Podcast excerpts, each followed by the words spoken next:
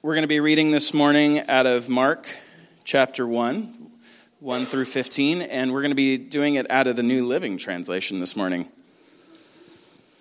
This is the good news about Jesus the Messiah, the Son of God. It began just as the prophet Isaiah had written Look, I am sending my messenger ahead of you, and he pre- will prepare your way. He is the voice shouting out in the wilderness Prepare the way of the Lord's coming clear the road for him. This, is the, this messenger was John the Baptist.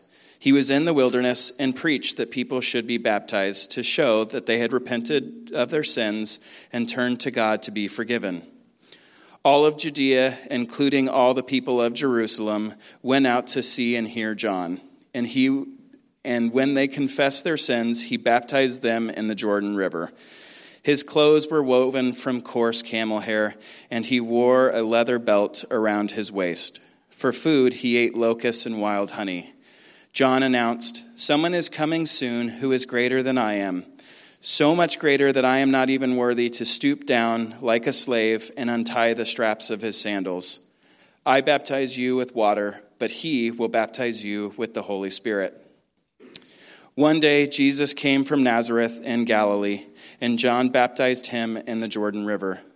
As Jesus came up out of the river, or out of the water, he saw the heavens splitting apart and the Holy Spirit descending on him like a dove. And a voice from heaven said, You are my dearly loved Son, and you bring me great joy. The Spirit then compelled Jesus to go into the wilderness, where he was tempted by Satan for forty days. He was out among the wild animals, and angels took care of him. Later on, after John was arrested, Jesus went into Galilee, where he preached God's good news. The time promised by God has come at last, he announced. The kingdom of God is near. Repent of your sins and believe the good news. This is the reading of God. You may be seated. Mark's Gospel. So, if it's your first time joining us, uh, welcome. And um, we talked about this last week, but we are dedicating this year to deepening our discipleship to Jesus. And we're going to teach through Mark's gospel and use it, as Christians have done for centuries, as a template to understand in a deeper way who Jesus is and what it means to be his apprentice, what it means to be his disciple. Now, last week we did a bit of introduction into the book of Mark, showing how Mark is a book of deep mystery. Um, and this mystery is really around the person of Jesus. And it, Mark, in his very subtle way, is calling us to come a little further up and a little further in in order to discover who Jesus is and in order to follow him in his kingdom mission. We said last week the challenge of Mark is to let this gospel be a guide to learn to stand before the mystery in silence. And we talked about how many times in, in the church and just maybe like in just scholastic learning of religious books, we, we, we're all about information and we don't sit with it. We don't sit with the tensions. We just want to read, you know, maybe a summary of the Gospels. We want all the questions answered. We want all the holes filled in. Mark will not let us do that. He wants us to acknowledge the limitations of our understanding.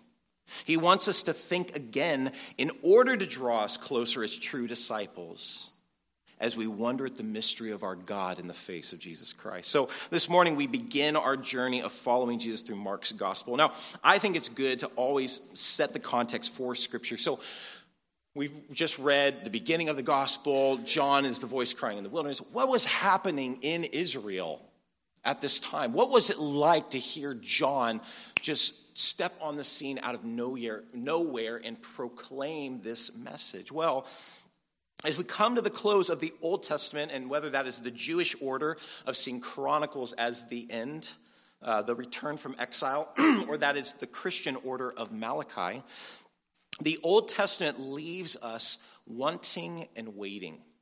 It leaves us waiting for God's true King, waiting for God's kingdom to be reestablished, waiting for the end of the exile waiting for the judgment of God on sin and evil, and finally, for the nations As God promised Abraham so long ago to be delivered from idolatry and be brought back to the one true God.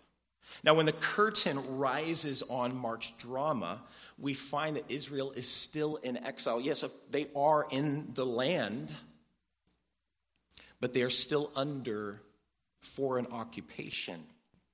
They are at a moment of crisis. It's been years since any divine intervention or revelation. And despite God's past favor, the people are in a state of powerlessness, confusion, and need. They are sheep without a shepherd.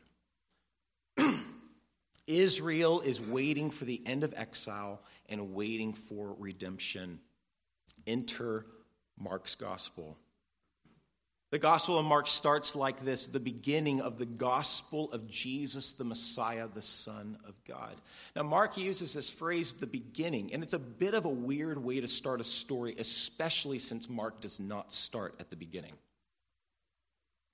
It'd be one thing if he said, in the beginning, or this is the beginning of the gospel, and he goes back to Mary and the, you know, the vision from the angel, or if he goes back to Joseph, or if he even goes back before that, like John does, to the beginning. So, why does Mark start like this? Well, this is the first of many shoes that Mark will drop for us. And the phrase, the beginning, is supposed to awaken echoes of the first phrase of the Bible. Any of you guys here for the Bible conference with my professor, Gary Bashirs? Yeah, it was great, huh? It was awesome. But he talks about how the Bible does this thing, um, and Tim Mackie, the, the guy from the Bible Project, kind of coined this phrase of biblical hyperlinks right? So the idea would be like you, you find a passage in the New Testament, and if you were on the internet, you click it, and it would take you back to the original citing of this passage, right? So in the beginning is a hyperlink to Genesis 1, where in the beginning God created the heavens and the earth. It was this earth shattering moment. It was a moment like never before in history. God did a new thing, He spoke, and life came into existence. What Mark is telling us is that this is what is happening in the person of Jesus Christ. In Jesus, a new beginning is happening, but this is the beginning of beginnings. Jesus is a new beginning to Israel's story, but he's also a new beginning to the story of the world. And if, if you will, if you want to nerd out for a moment, in Jesus, God is rebooting the story, right? The grand narrative of Israel. And it's like, yes, Star Wars, right? I'm going to nerd out for a minute. Okay, so how many of you guys watched the new Star Wars movies, maybe you, even your spouse, your nerdy husband, your nerdy boyfriend, your nerdy friend dragged you to Star Wars, made you watch it with them, right? So, think about the latest Star Wars movies. It's the same old story, but subverted, right? We see the land speeder going across the desert, and always that's the hero, but all of a sudden, you know, the camera rises and it's a girl what? You know, like, you know, but the music's the same and it's the same story of good versus evil, but this time it's not about the Skywalkers. We're like, boom, and if I just ruined it for you, so sorry. But, you know, you're a little late on the draw, so whatever. It's the same story being told. It's Jedi's, it's dark and light side of the force and conflict, but it's being told in a new way. I would say for, you know, our modern listeners, Jesus is a reboot for the story of Israel. He is taking up humanity's story. He's picking up the themes of God's acts of salvation in the past, but in a new and subverted way. And just as in Genesis, where God initiated creation, bringing about his kingdom reign on earth, here at this time, God is initiating new creation and the reestablishment of his kingdom. So, what Mark is telling us by this phrase, the beginning of the gospel of Jesus Christ, the Son of God, is God is taking decisive action in Jesus Christ to redeem and to save the world and bring about new creation. Mark goes on to talk about the voice who cried in the wilderness. I'll read it again. It's just so powerful. It began just as the prophet Isaiah had written Look, I am sending my messenger ahead of you, and he will prepare your way. He is a voice shouting in the wilderness, Prepare the way of the Lord's coming, clear the road for him. This messenger was John the Baptist. He was in the wilderness and preached that people should be baptized to show that they had repented of their sins and turned to God to be forgiven. So all of Judea, including all the people of Jerusalem, went out to see and to hear John. And when they confessed their sins, he plunged them into the Jordan. His clothes were woven from coarse camel hair, and he wore a leather belt around his waist. For food, he ate locusts and wild honey. And John announced, Someone is coming soon. He is greater than I am, so much greater than I am. I am not worthy to stoop down like a slave to untie the straps of his sandals. I have plunged you into the water, but he will plunge you into the Holy Spirit. The voice crying in the wilderness, prepare the way of the Lord, make his path straight. Now, Mark attributes this quotation to Isaiah. Though Jerome, an early church father, made fun of Mark for this. Because as any, anybody who knows their, you know, any salt the Bible uh, knows that this is not just Isaiah. Mark is quoting from Malachi 3:1. He's quoting from Exodus 23:20. And the question is, doesn't Mark know his Bible? Why does he do this? This is just sloppy writing. This is what many have thought in the past. And commentators have come up with all sorts of reasons for this, but I believe that the most convincing one is that Mark attributes this passage solely to Isaiah because Mark wants us to expect that this story will focus on the fulfillment of Isaiah's vision of a new exodus and the establishment of God's kingly rule in Jerusalem. And this is the theme of the latter half of Isaiah, what is commonly called Deutero Isaiah or Second Isaiah. It's also quite interesting to note that in reconstructions of first century synagogue readings of Torah, which you guys know what Torah is, right? What is Torah? It's the first five books of the Bible. Along with those, a massive two thirds also included prophetic readings from Isaiah. Think about that. Uh, remember, I think it's Luke uh, 3 or 4. Jesus walks into the synagogue on the Sabbath. He picks up the scroll. Where were they reading? What we call Isaiah 61. Massive two thirds of the Torah readings, first century synagogues, included prophetic readings from Isaiah.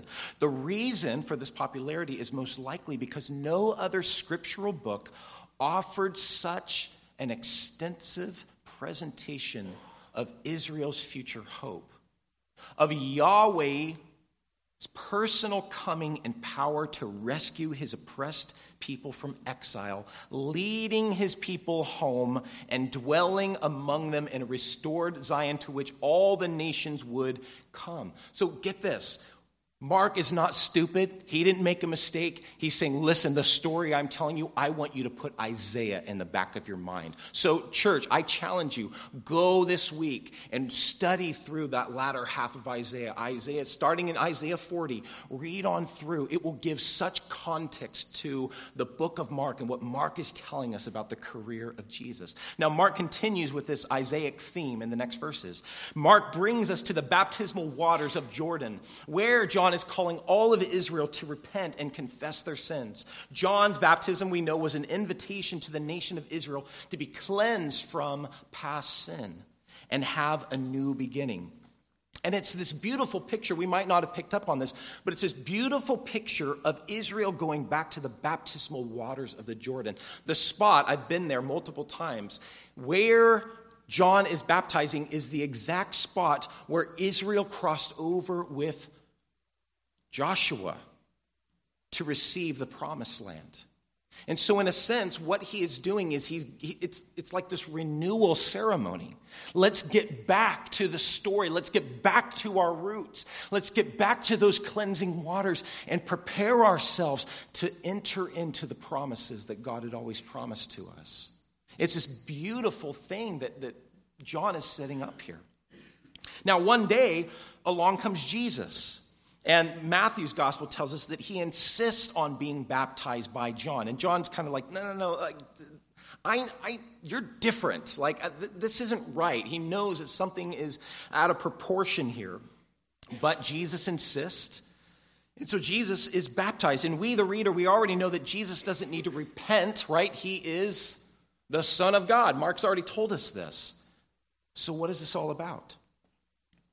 Well, in the baptismal waters, Jesus, again, is taking up the mantle of Israel. He's taking up their story in order to fulfill and accomplish all the promises of God to Israel and to the nations. And when Jesus comes up out of the water, something radical happens. It says, just as Jesus was coming up out of the water, he saw heaven being torn open and the Spirit descending on him like a dove. And a voice came from heaven You are my Son, whom I love. With you I am well pleased. There's a whole lot going on here. Okay, so the words, You are my Son, anybody know where that's taken from? Psalm 2. You are my son, God says to his king. This day I have begotten you. I will give you the nations as your inheritance, the ends of the earth. It's a song about God and his anointed king who will rule not just Israel, but over the nations and the ends of the earth. He will rule them with a rod of iron. But then there's more. The words, whom I love, or the beloved, would have taken us back to one of Israel's favorite stories to tell, which is the story of Father Abraham and Isaac. Abraham Take now your son, your beloved son, and go to the mountains of Moriah, and there make sacrifice to me. Takes him back to Isaac, the son of promise, which is a story about redemption and sacrifice. And lastly, the one in whom I am pleased, or the one in whom my soul delights is a reference to Isaiah 42. It says this Behold, my servant, whom I lift up, my chosen, in whom my soul delights. I have put my spirit upon him. He will bring forth justice to the nations. Guys, this kind of stuff just like makes my skin crawl. Like, I'm like, like this is just like this is bible nerd like mania. This is bible nerd disneyland right? Like the when mark brings all of these together trying to tell us who is jesus? Who is he? He is the promised king of psalm 2 he is the promised son who makes redemption by sacrifice. He is the anointed one who will be lifted up and will draw all nations to himself See what I'm talking what I was talking about last week with Mark. He doesn't say he doesn't say like, "Oh, hey, for reference go check out Isaiah. Hey, for reference go check out Psalm 2." You have to be a Bible person. You have to know. You have to be curious. And as you are curious, as you lean in, more will be revealed about the person of Jesus. But this isn't all. Jesus isn't just the messianic king or the son who makes redemption by sacrifice. Mark notes that just as Jesus was coming up out of the water, he saw heaven being torn open, ripped open. What does that mean? What does that even look like? Heaven being torn open. Well, whenever the Bible uses this sort of language, the idea is that the veil between heaven and earth is being pulled back. You know, a lot of us, we think of like the, or, you know, we think of like heaven or hell or earth. We think of it in terms of like realms, you know, and I mean, there's this like story of the Russian cosmonauts going up into outer space, right? And what did they say? Like, we came into outer space and God is not here, therefore God does not exist. They just thought if they kept going and going and going and going, eventually they reached the throne of God, I guess, right? And sometimes we think that way, don't we? We think, oh, heaven is this far off place, far, far removed in another galaxy, far, far away. But that's not actually the way that the Bible interprets it. In the beginning, God created the heavens and the earth. But then it seems that in the fall, there is this separation. We're actually told in Deuteronomy that God took his place in the heavens and he gives the earth, in a sense, to the gods, to the divine beings, to rule until a time. And so there's this separation, this veil that comes between heaven and earth. But many, many times in the biblical story, God pulls back the veil. He steps on the scene, he works, he speaks, he acts, he moves, he redeems. But this moment of being heaven being torn open is unique in the biblical story. Isaiah actually prayed this prayer. Why don't you turn, if you have a Bible, to Isaiah 63 15.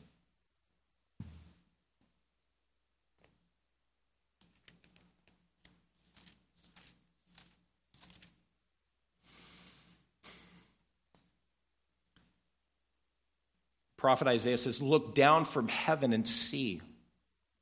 From your holy and beautiful habitation. Do you get the idea here that God is far away? Look down from heaven and see. Give us your focus, your gaze. Pay attention to us. Where is your passion? Where is your power? The stirring of your inner parts. You know, when you get mad, sometimes your stomach boils, right? The guts.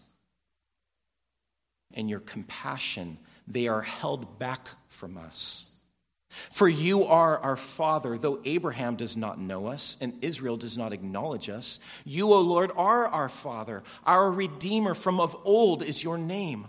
O Lord, why do you make us wander from your ways and harden our heart so that we fear you not? Return for the sake of your servants, the tribes of your heritage, your holy people held possession for a short time. But now our adversaries have trampled down your sanctuary. We have become like those over whom you never ruled, like those who are not called by your name. Oh, that you would tear open the heaven and come down that the mountains might quake as your presence, as when fire kindles brushwood and the fire causes water to boil, to make your name known to your enemies, and that the nations might tremble at your presence. When you did awesome things that we did not look for, you came down, the mountains quaked at your presence. From of old, no one has heard or perceived by the ear, no one has seen a God besides you who acts for those who wait for him. This is a powerful moment in redemptive history. What Mark is telling us is that the cry of Isaiah is finally being answered after six to seven hundred years. God has, at this moment, at the baptismal waters of Jordan, torn open heaven. Mark is saying to us that this prayer is being answered. It's happening in Jesus. In Jesus, the fabric of heaven is torn open and God is among his people. He has torn the heavens and he has come down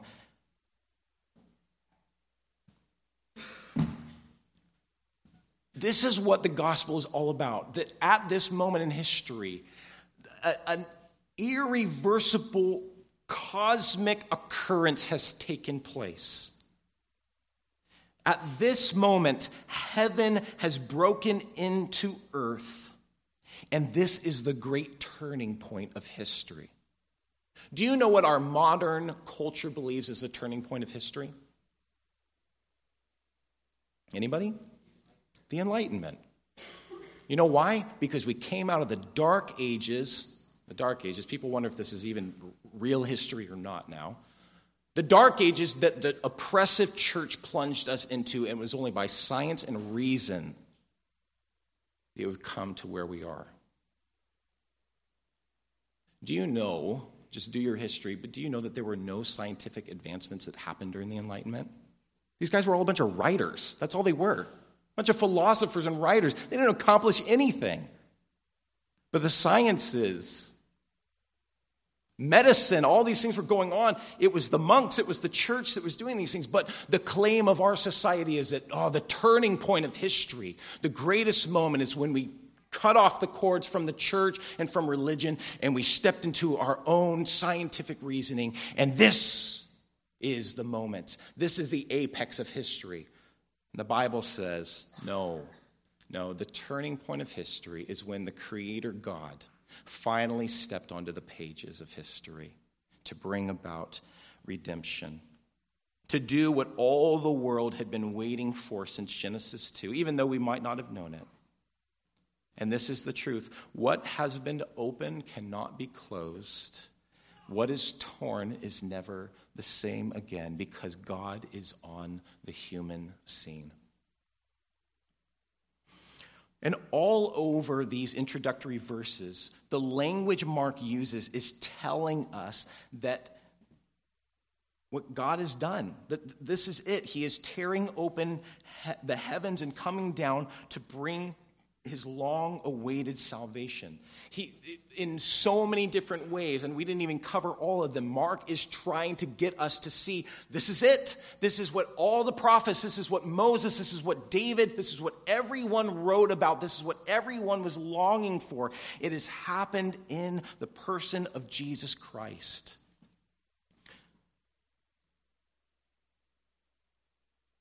According to Mark, this gospel is God's answer to the cry of Israel past and Israel in the first century. The tearing open of heaven, the descent of the Spirit on Jesus, has now ushered in the last days and God's return to rule over Israel once again. Now, we're not going to go into this this morning. It's because, I mean, just even doing this, just like, this is so much. I bit off way more than I could chew. But the first thing that Jesus does, right, after his anointing, it says that the Spirit drives him into the wilderness, and there he faces the devil, and he is there with the wild animals, or he's where the wild things are, right?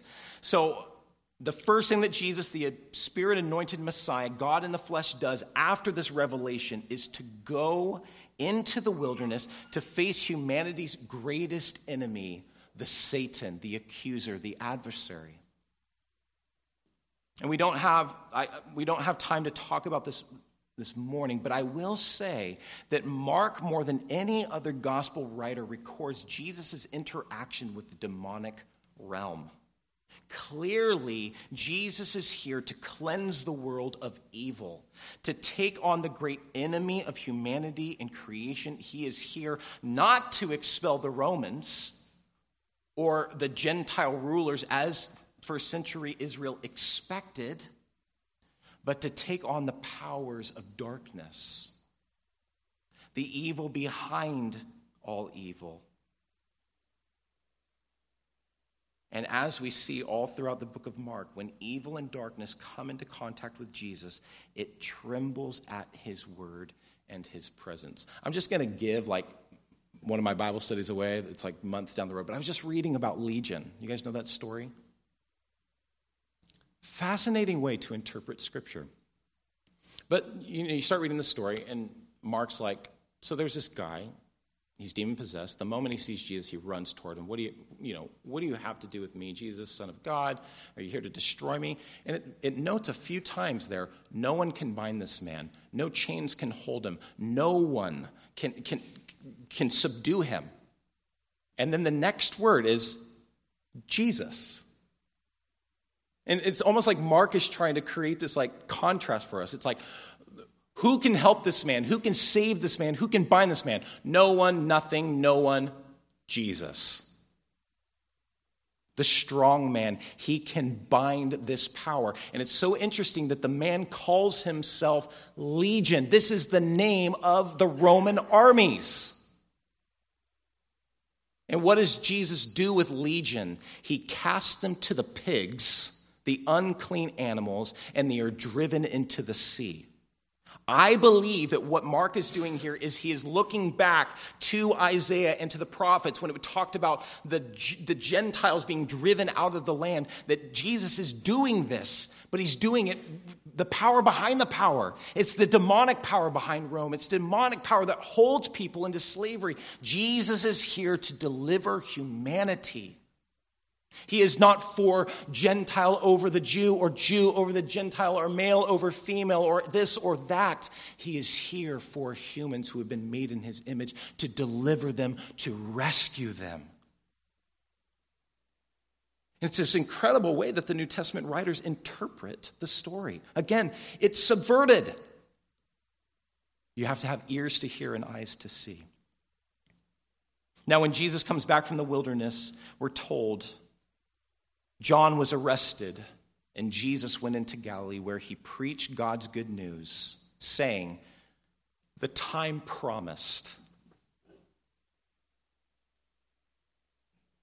The time promised by God is here at last. I, I, guess I probably could have just skipped everything else I just said and just said, Look, Jesus just said, it's all here.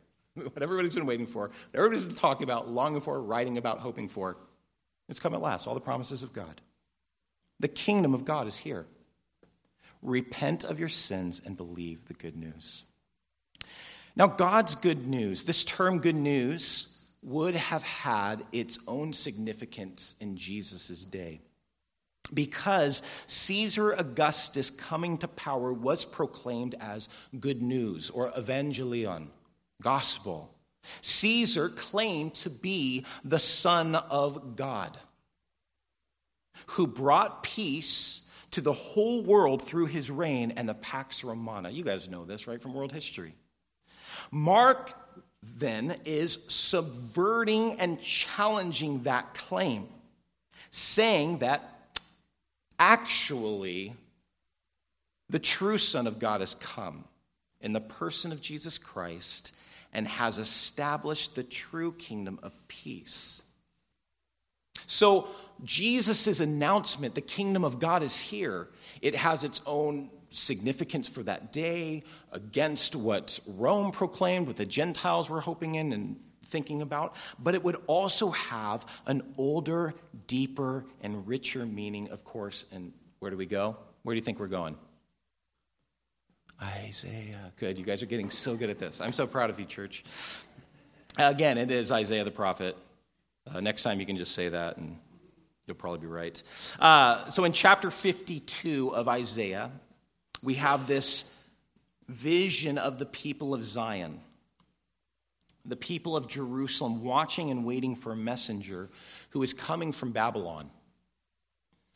And it says this messenger brings the good news telling Jerusalem and Judea that the exile is over, the judgment is complete. And so Isaiah writes, How beautiful are the feet running on the mountains of the one who brings good news, who proclaims shalom, who brings glad tidings, who tells, or excuse me, who proclaims salvation, saying to Zion, your God reigns or your God is king.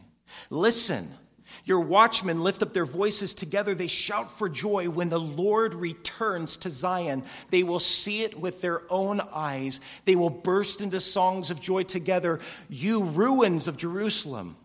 For the Lord has comforted his people and he has redeemed Jerusalem. The Lord will bear his holy arm in the sight of all nations, and all the ends of the earth will see the salvation of our God.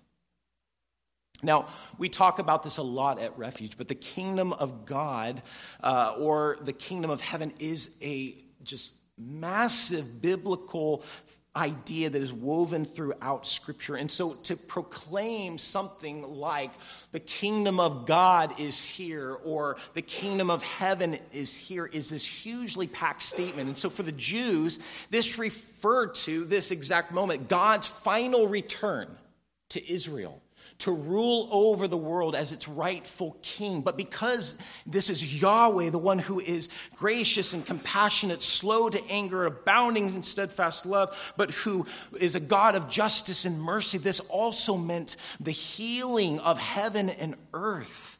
It meant absolute wholeness and well being for everyone, from the least to the greatest. It was wholeness and well being physically, spiritually, socially, economically. And so the kingdom of God was bound up with that concept that we often hear, that, that word we often hear, shalom.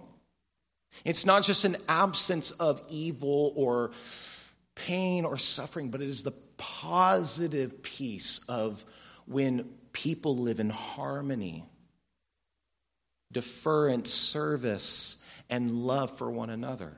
That's what shalom was. And, and the Jews would say true shalom will come when God reigns. The kingdom is shalom. Those were the ideas. And so, also, I guess in a negative sense, that would mean that what everything that is broken and wrong with this world is mended and made right. Poverty, oppression, misery, extortion, sin in all of its various forms being brought to an end, being judged and an ushering in of absolute flourishing, prosperity, and blessing of the creation. Jesus is claiming that that kingdom was here. So he's saying, In me, God's kingdom is on the move to bring about the restoration and redemption that God had always promised. And Jesus says, Repent and believe the good news. So, what does it mean when Jesus says that? What does it mean as followers of Jesus, as however you label yourself, I'm a follower of Jesus, I'm a disciple, I'm a Christian? What does it mean when Jesus says, repent and believe? I really appreciated what N.T. Wright was saying about this, and, and I've found this to be true as well. He says, When Jesus says, repent and believe in the good news toward the beginning of his ministry in Mark chapter 1, there's almost an exact parallel to that in Jewish writing. Josephus talks about a time when he went to Galilee in the 60s of the first century, and he said to one of the brigand leaders, Repent and believe in me, the exact words. What Josephus was saying was give up your way of doing stuff. I have a better idea. Come with me, join me. That's what those words sounded like in Galilee in the first century. So when Jesus told people to repent, he didn't mean have some kind of sad religious experience. Feel bad about yourself let it all settle in how wrong you are and how God is here to judge you. No, he meant you're going the wrong way and you need to turn around. How different is that from the way that we normally associate this word of repent? Repent right? It's like we go back to like Jonathan Edwards and the Puritans, sinners in the hands of an angry God, a God who calls us to repent. Yes, he does. A God who calls us, hey, turn around. Turn around. You're, hey, turn around. You're going the wrong way. Think about like my kids, like if we're on a walk somewhere, you know, and there's multiple trails, and we've kind of got our family path that we walk if we're going up to Taylor Mountain or we walk in the graveyard by our house. I know for some people that's kind of weird, but we do. It's nice hanging out with dead people. Um, but many times, you know, it's like our kids are just wild and they're running all around, and it's like, hey, hey, turn around, come on, you're going the wrong way, right? It's just a normal thing that you do. It's not this heavy rebuke, hey, feel bad for you have gone the wrong way. You know, it's just like, hey, turn around, let's go this way. How many of you have ever heard Jesus' invitation like that? How many of you have heard it as an invitation?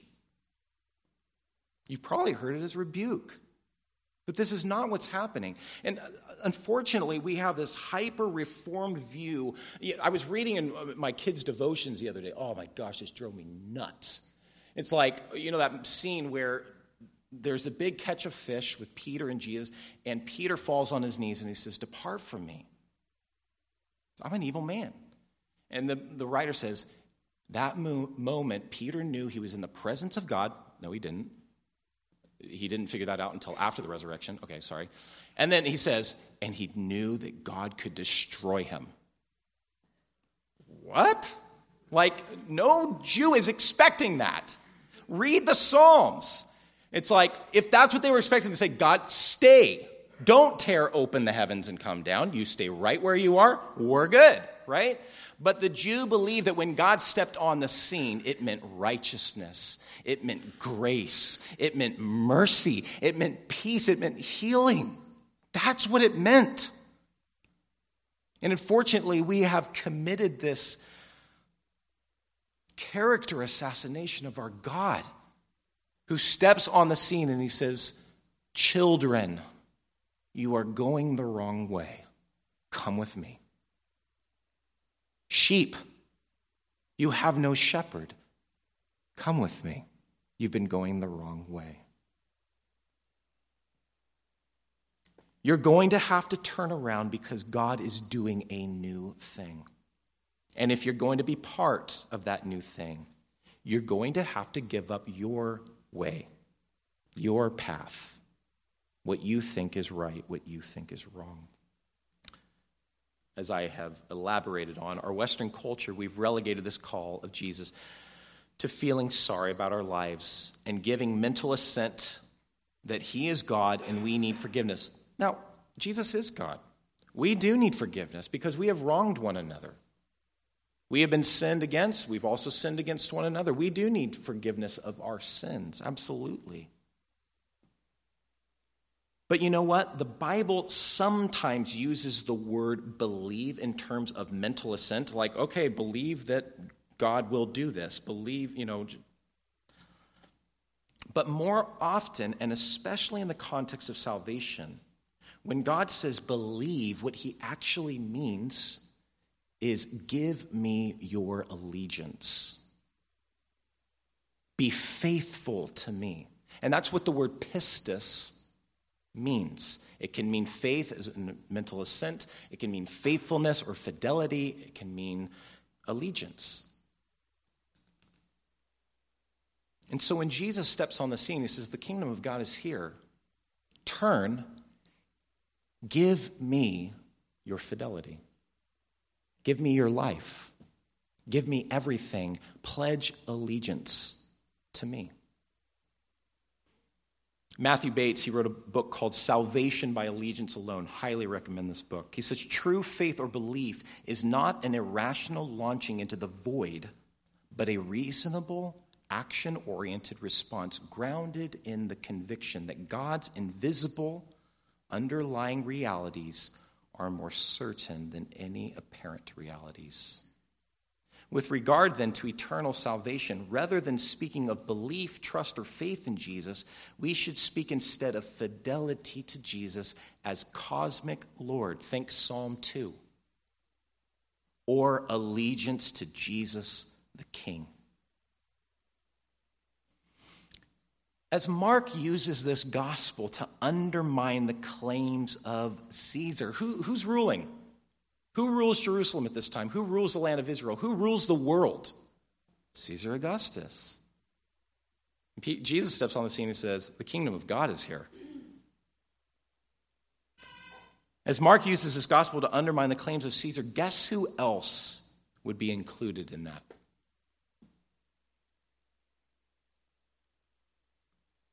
all rulers, all powers. Maybe for some of us who have heard the gospel more times than we can count, today the Holy Spirit is calling you to reconsider how Jesus does and did through his life, death, and resurrection what tanks and bombs can never do, what the United Nations what the U.S., what no president or Caesar, charity, and all goodwill throughout all history could do. That Jesus in weakness, suffering, and death establishes the kingdom of God and ushers in a kingdom of righteousness, justice, and peace. You guys, I don't know if you guys remember, I don't know if you remember anything I say um, sometimes, um, but towards the end of the year, I say a lot of stuff, I don't know. Towards the end of the year, your biblical literacy, I talked about the gospel being the climax of the story. And I think that, again, we forget this. Sometimes we're, we're, we're thinking that something more needs to happen. But the point of the New Testament is to say it's happened. Again, it's that idea of the Enlightenment. The turning point of history has already happened. The climax of the story of the world has already taken place in Jesus Christ. When God steps on the scene again, the story's over. It's done. And I wonder how many of us are actually giving weight to the fact that this is it. There is no government. Oh my gosh. That has never happened. To, to me, anyway. So sorry. Where was I? Uh, so awkward. Uh, this is it. It's right. This is it. Um, but yeah, that this is this is the climax of the story, and we're waiting for something else to happen. We're, uh, or or we've now thought, okay, well that's good and all that Jesus saves me from my sin, and one day I go to heaven and, and you know have my sin forgiven and have a paradise, you know, a pad somewhere safe forever and ever and ever. It's not it. You've missed it. This is what the gospel says the kingdom of God is here. Turn, give your allegiance to the kingdom. Either you are in or you are out. Now, God receives any and all who will come to him. But this is it. And it's not something that we give mental assent to, it's something that we give everything to. As Charles Wesley said, love so amazing, so divine. What Jesus did there on the cross, tearing open the way to the kingdom of God for us. He says, It demands my life, my soul, my all. It demands my everything, my total allegiance. I'm not sure if anyone here has ever gone through the naturalization process of becoming an American citizen, but I do believe that what the original gospel was after was something like this. And so I'll just say this and then I'll read this. Either the gospel is the hope of all the world and we give our lives in allegiance to it in the kingdom of God, or it's some other kingdom that we are giving our allegiance to. And that's why Jesus uses this language later. Either you are for me or you are against me. This is what it looks like to give me your allegiance, to deny yourself, to take up your cross and follow me. Listen to this. The U.S. government understands this. How did the church miss it? I, I, changed the words. You'll probably, yeah, notice. I hereby declare on oath that I absolutely and entirely renounce and abjure all allegiance and fidelity to any foreign prince potentate, state, or sovereignty, of whom or which I have there heretofore, heretofore, whoa, heretofore, I don't talk like this, sorry, been a subject or citizen, that I will support and defend the gospel and the kingdom of God against all enemies, foreign and domestic, that I will bear true faith and allegiance to the same that I will bear arms on behalf of the kingdom of God when required by his law, that I will perform non combatant service in the armed forces of the kingdom of God when required by his law, that I will perform work of kingdom importance under civilian direction when required by his law, that I take this obligation freely without any mental reservation or purpose of evasion, so help me God. I cannot imagine swearing my allegiance to anyone, any government, but the kingdom of God alone. You just look at what is going on in our politics right now. Do you trust these people? Any of them? I'm not inclined to. because God has promised us a kingdom that cannot be shaken. No, I know I, there's some violent stuff in here, right? We're going to bear arms on behalf of the kingdom of God or behalf of the U.S. It's interesting. Paul tells us, as Christians, we are engaged in a fight. He says, But the weapons of our warfare are not physical, but they are mighty in God. They are for pulling down strongholds. They are for pulling down and, and def- anything that would come against the knowledge of the one true God. Giving our allegiance to Jesus and to his kingdom means that we seek the kingdom first, that we seek God's righteousness being implemented into our lives and our families and our marriages and our friendships and our work and our city. It means that we go after people who are ruining their lives through lies and falsehood, and we speak the truth to them. That we say, like Jesus said to us, turn, you're going the wrong way. Join the kingdom of God.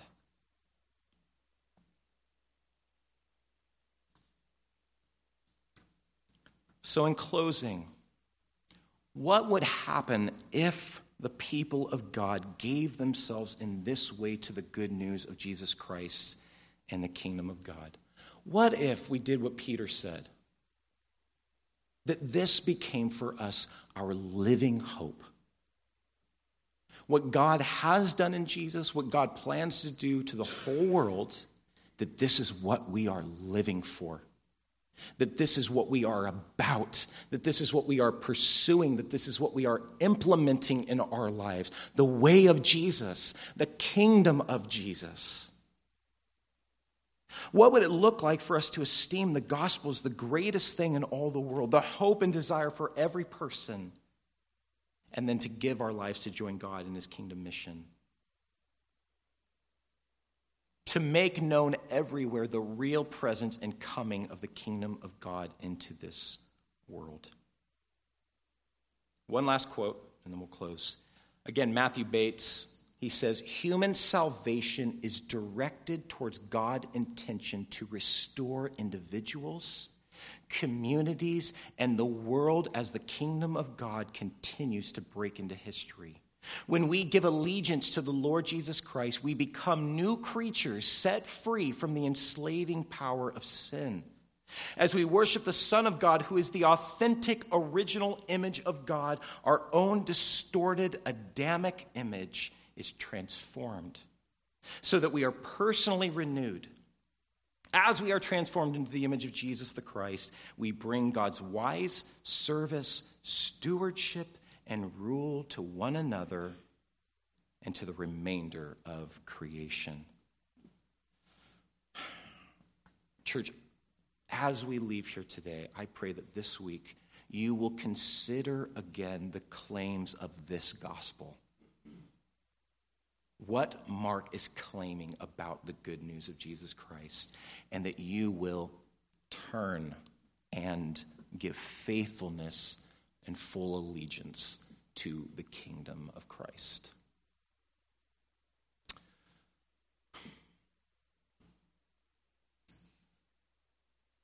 So, Lord, as we close this morning,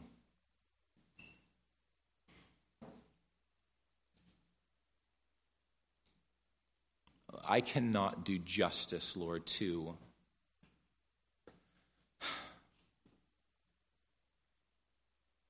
the potency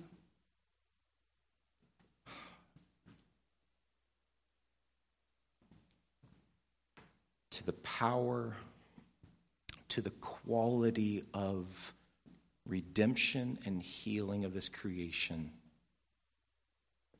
that you will bring. Paul, who was much wiser than any of us and much more learned, said, Eye has not seen, ear has not heard. We haven't even imagined the things that God has for us. How glorious and amazing that new creation will be.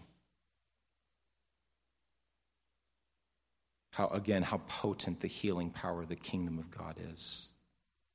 And so I pray, Holy Spirit, as we leave here today, that you would stir up our imaginations,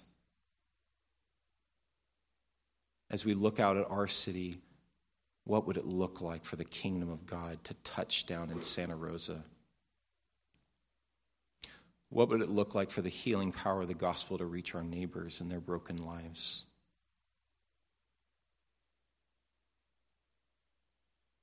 That we would consider again the claims of this power through the gospel. And Lord, we would join you, join you, Lord, as you triumph over all evil, all enemies, and you lead us through suffering into your kingdom. And so, Lord, you have set the table for us this morning. A reminder of your body and your blood that has been given so that we can turn